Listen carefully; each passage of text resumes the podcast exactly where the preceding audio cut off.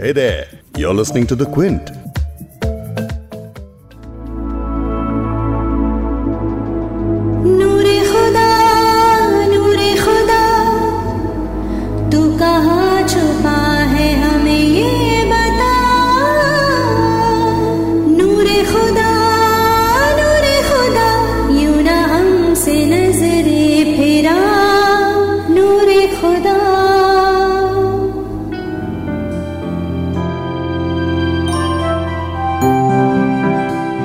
My name is Khan का ये बहुत ही खूबसूरत गाना गिनी शाह गा रही हैं। ये गाना है नूर के बारे में, खुदा की रहमत के बारे में। नूर, यानी कि डिवाइन लाइट उजाला, ज्योति। वो उजाला जो इंसान ऐसे मुश्किल वक्त में तलाश करता है जब कहीं कोई रास्ता नहीं मिलता। जब उम्मीद करने का दिल तो बहुत होता है, लेकिन उम्मीद बांधने की हिम्मत नहीं होती। जब हर तरफ़ तारीकी यानी अंधेरा ही अंधेरा दिखता है। लेकिन इस अंधेरे ही को तो काटने के लिए उम्मीद की किरण चाहिए होती है, नूर चाहिए होता है। तो आज इस एपिसोड में एक दूसरे का हाथ पकड़कर नूर को ढूँढने निकलते हैं।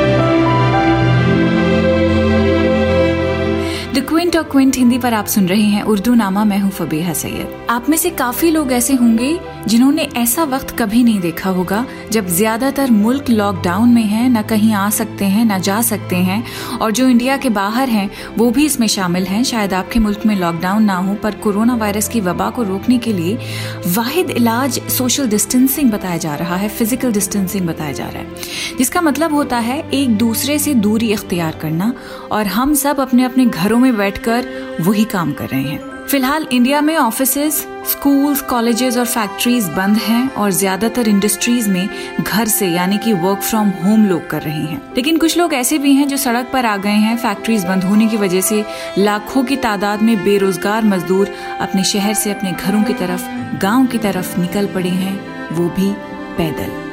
वो गरीब जो रोज़ाना कुआँ खोदता है और रोज फिर पानी पीता है।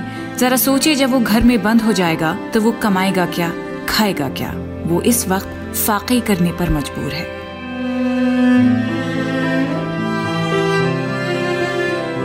काश मैं ये पूरी दास्तान सुनाने के बाद आपसे इतना कहती कि घबराइए नहीं, ये सिर्फ़ एक अफसाना है, हमारे साथ ये सब मुमकिन नहीं है कि हो।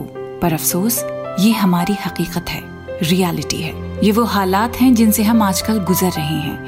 ये ऐसे हालात हैं जिनकी तारीकी में जब अपने खुद की शक्ल नहीं दिखती तो ऐसे में अपना मुस्तकबिल देखना मुश्किल लगता है।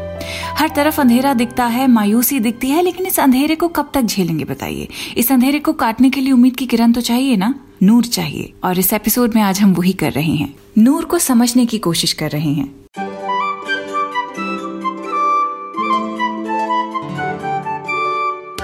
उर्दू नामा के इस एपिसोड में आगे मुझे ज्वाइन करेंगे शायर और जर्नलिस्ट नोमान शौक साहब, जो हमें समझाएँगे कि शायरों ने किस तरह से अपनी शायरी में नूर का फलसफा पिरोया है। नुमान साहब से बात तो होगी ही, लेकिन पहले नूर जो वर्ड है, जिन दो सेंस में उसका इस्तेमाल होता है, वो बता देती हूँ। एक बार नूर से जुड़ी एक दो बुनियादी चीज़ें हैं, वो आप समझ लें। फिर उसके बाद जब आप ये पॉडकास्ट सुनेंगे तो आपको बेहतर महसूस होगा और ज़्यादा समझ भी आएगा। जैसे मैंने आपको बताया कि नूर का मतलब होता है उजाला रोशनी। शायर जब खुदा या किसी प्रॉफिट या रिलीजियस फिगर की तारीफ़ में नूर लफ्ज का इस्तेमाल करता है तो डिवाइन लाइट यानी खुदा की रहमत के उजाले के सेंस में शायर लिखते हैं। नूर को ट्रूथ हक, कामयाबी और किसी भी पॉजिटिव जज्बे को डिस्क्राइब करते हुए लिखा जाता है। मिसाल के तौर पर उर्दू के एक शायर हैं जिन्होंने भगवान कृष्ण पर एक बहुत लंबी नज्म लिखी थी, जिसका नाम था कृष्ण कन्हैया। कृष्ण की अपियरेंस के बारे में लिखते हुए उन्होंने नूर शब्द का इस्तेमाल किया था। और आपको सुन के बड़ी हैरानी होगी, शायद यकीन ना आए, कि जिस उर्दू शायर ने कृष्ण की भक्ति पर ये नज्म लिखी थी, उन्होंने ही पाकिस्तान का कौमी तराना भी लिखा था। अब आप सोचेंगे, भाई वो कौन है? बताएँगे बताएँगे पॉडकास्ट में आगे बताएँगे। कृष्ण कन्हैया नज्म का एक छोटा सा हिस्सा भी मैं आपको सुनाऊँगी, लेकिन नूर के यूसेज के बारे में इतना तो साफ़ हो गया है कि खुदा की तजल्ली या रोशनी के बारे में लिखने के लिए नूर से ज़्यादा अप्रोप्रिएट और आसानी से याद होने वाला वर्ड दूसरा कोई नहीं है। गमपनी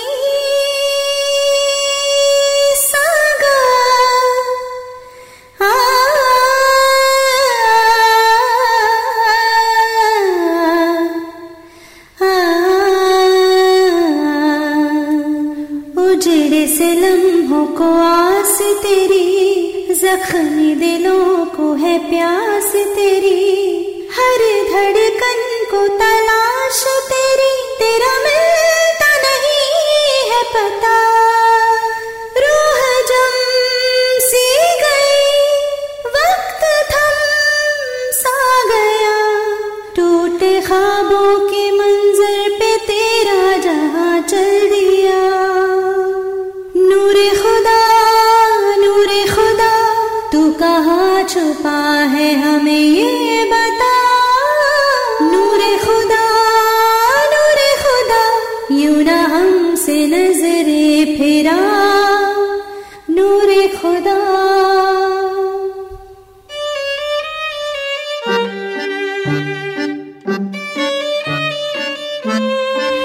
वैसे शायरी एक ऐसा यूनिवर्सल टूल है जिसका मकसद ही रोमांस के बारे में लिखना होता है। और रोमांस के लिए जो सब्जेक्ट चाहिए होता है, वो महबूब के अलावा कोई दूसरा है ही नहीं। महबूब खुदा भी हो सकता है, वतन भी हो सकता है या इंसान हो सकता है। तो जब शायर किसी लवर के बारे में नूर वर्ड यूज़ करते हैं तो उसकी फ़िज़िकल अपियरेंस फ़िज़िकल ब्यूटी के ग्लो के सेंस में लिखते हैं। जैसे कि, फानी बदायूनी का ये शेर है, मेरी नज़र की आड़ में उनका जहूर था। मेरी नज़र की आड़ में उनका जुहूर था। जुहूर यानी किसी का विजिबल होना, किसी चीज़ का ज़ाहिर होना। तो शायर कह रहा है कि मेरी नज़र की आड़ में उनका जुहूर था। आड़ यानी कि बैरियर यानी मेरी नज़र उन्हें देख नहीं पा रही थी। अल्लाह उनके नूर का पर्दा भी नूर था। यानी एक तो उनकी खूबसूरती का नूर इतना है और जो उस पर पर्दा पड़ा हुआ है, वो भी इतना नूरानी है। तो इतना उजाला था कि मैं वो खूबसूरती अपनी नज़र की आड़ की वजह से देख नहीं पाया।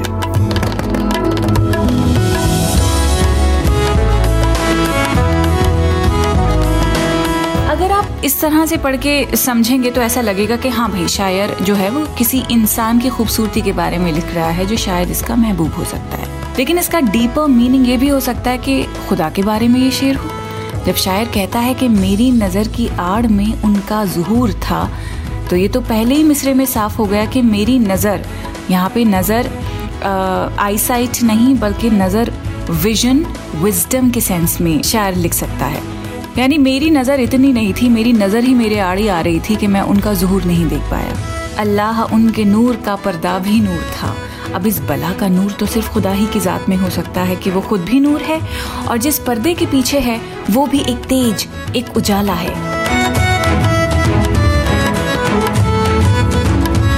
और यही वो नूर है जो दुनिया के हर अंधेरे को खत्म करने की ताकत रखता है। चाहे वो अंधेरा नफरत का हो, जहालत का हो एरोगेंस का हो, झूठ और फरेब का हो, या किसी बीमारी की वजह से मुसलत हुई लाचारी का हो, जैसे कि वो हालात जिन हालात में हम आज कर रह रहे हैं।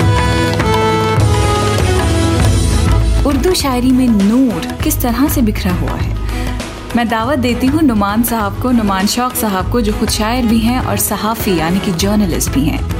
हम सब वर्क फ्रॉम होम कर रहे हैं। मैं भी घर में बैठ के रिकॉर्ड कर रही हूँ और आपके लिए उर्दू नामा पेश कर रही हूँ और नुमान साहब भी अपने घर में से बैठ कर मुझे रिकॉर्ड कर करके वो सारे जवाब भेज रहे हैं जिनके सवाल मैंने उन्हें फ़ोन पे बात करते हुए पूछे थे। तो आज हम नूर की बात कर रहे हैं। ज़्यादातर लोग जब सेल्फ आइसोलेशन में हैं, बाहर जा नहीं सकते, हर तरफ़ से ऐसी खबरें आ रही हैं जिन्हें पढ़कर सुनकर एक रोशन कल की उम्मीद कर पाना थोड़ा मुश्किल लगता है। ऐसे में हम नूर ढूंढ रहे हैं, ज़िंदगी में भी और आज के इस एपिसोड के ज़रिए उर्दू शायरी में भी। तो नुमान साहब, से सबसे पहले मेरा सवाल ये था कि शायरों ने नूर को किन किन अलग अलग वर्ड्स के ज़रिए मतलब किस तरह के सिनोनिम्स के ज़रिए उजाले की, रोशनी की बात की है?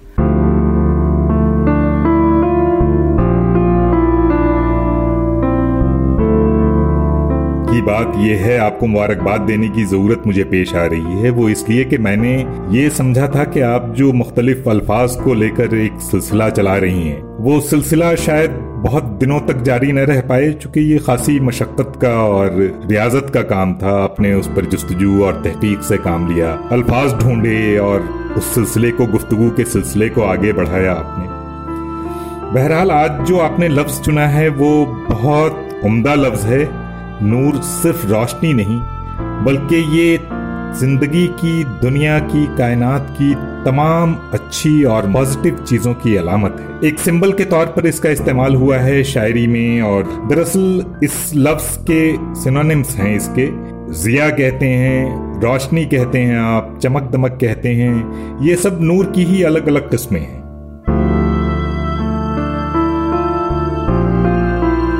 अब रोशनी रोशनी करने वालों की तादाद दुनिया में इस कदर है, इस कदर बढ़ती जा रही है कि आपको रोशनी और अंधेरे का फ़र्क समझने में भी उलझन हो रही है, काफ़ी पेचीदगियाँ आ गई हैं। आप देखिए सलीम अहमद ने क्या अच्छा हल पेश किया है कि आप रोशनी के अगर कदरदान हैं तो क्या होना चाहिए? फरमाते हैं, एक पतंगे ने ये अपने रक्त से आखिर में कहा, रोशनी के साथ रहिए, रोशनी बन जाइए।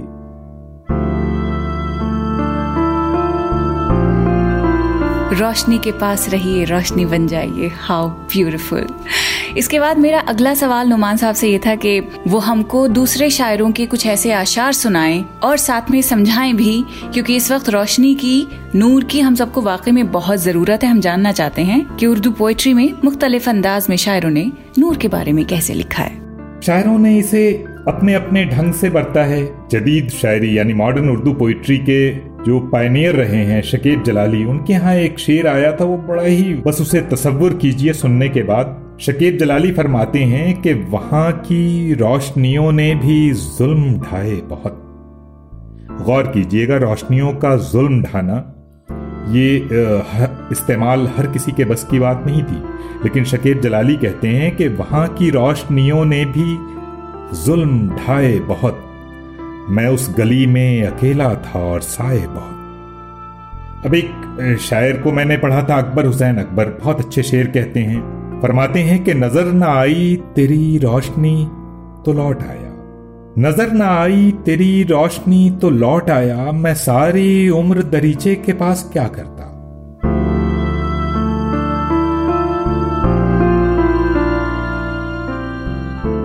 मीर का एक शेर पढ़ा था। वो शेर है कि उसके फरोग हुस्न से झमके है सब में नूर। उसके फरोग हुस्न से झमके है सब में नूर। शम में हरम हो या के दिया सोमनाथ का।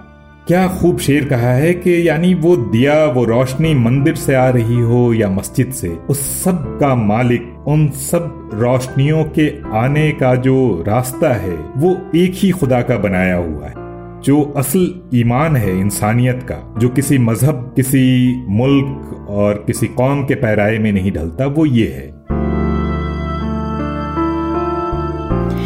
यही तो यकीन चाहिए था शायरों का, जिन्होंने रोशनी के बारे में लिखा है। और जब इस पॉजिटिविटी के बारे में हम पोइट्री में पढ़ते हैं तो फिर पोइट्री पोइट्री नहीं रहती है, शायरी शायरी नहीं रहती है, वो एक थेरेपी की तरह काम करती है। अभी तक तो नुमान साहब हमें दूसरे शायरों के कलाम सुना रहे थे। फिर मैंने उनसे रिक्वेस्ट की कि भाई, आपका जो अपना कलाम है, आपके जो अपने आशार हैं लिखे हुए, वो भी हमें रिकॉर्ड करके भेजें। मेरी एक पूरी गज़ल ही है जिसकी रदीफ में रोशनी लफ्ज आता है। बस उसके तीन शेर आपकी नज़र करना चाहूँगा और इजाज़त लूँगा। अर्ज़ किया है कि किसने हमारे शहर पे मारी है रोशनी? हर एक मकान के जख्म से जारी है रोशनी। एक रात हर चराग की लौ काट दी गई। एक रात हर चराग की लौ काट दी गई। और वो भी चुप रहे जिन्हें प्यारी है रोशनी। आखिरी शेर अर्ज़ कर रहा हूँ कि लज्जत को एक हद पे ठहरने नहीं दिया। लज्जत को एक हद पे ठहरने नहीं दिया। तुमने बदन के पार गुजारी है रोशनी। किसने हमारे शहर पे मारी है रोशनी। हर एक मकान के जख्म से जारी है रोशनी।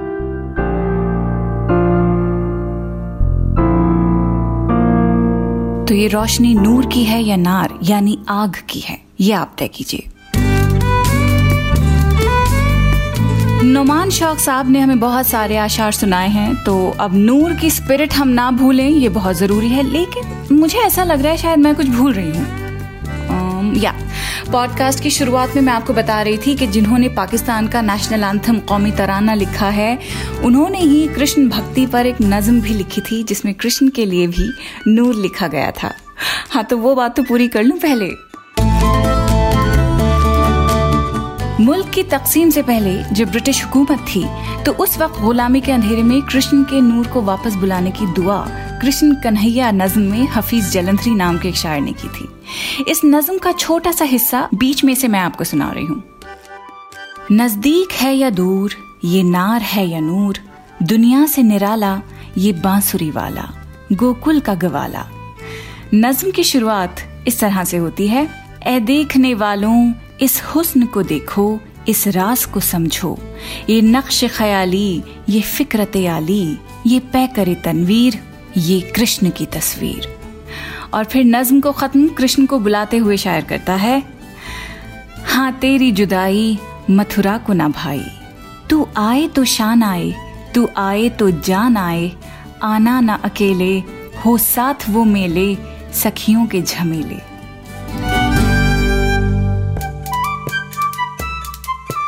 तो ये लिखा था पाकिस्तानी शायर और कृष्ण भक्त हफीज जलंधरी ने। बाय द वे इनका एक बड़ा मशहूर गाना है जो मलिका पुखराज ने गाया था। अभी तो मैं जवान हूँ, अभी तो मैं जवान हूँ, अभी तो मैं जवान हूँ। ये दादियाँ और नानियाँ जो है ना, उनको खूब याद है, उनसे पूछिएगा। मैंने तो दो लाइनें गाई हैं, वो आपको पूरा गाना सुनाएँगी। लेकिन नूर का एक ये शेर जो है, मुझे बहुत इंस्पायर करता है। अबरार कीरतपुरी ने लिखा है, नूर ही नूर से वाबस्ता अगर रहना है, नूर ही नूर से वाबस्ता अगर रहना है, सर पे सूरज को उठा, सिर्फ़ किरण लेके न चल। यानी सर पे सूरज को उठा थोड़ी हालात की तपिश से भी दो चार हो, वरना बारीक बारीक किरणों के सहारे अगर चलना है तो कामयाबी, यकीन, मोहब्बत और उम्मीद का घना नूर शायद ना मिल पाए। खैर, आपकी जिंदगियाँ नूर से आबाद रहें, रोशन रहें, आप सेहतमंद रहें। इसी दुआ के साथ उर्दू नामा का एपिसोड यही खत्म करती हूँ। मैं हूँ फबेहा सैयद और दो हफ़्ते के बाद फिर से आपसे मिलूँगी।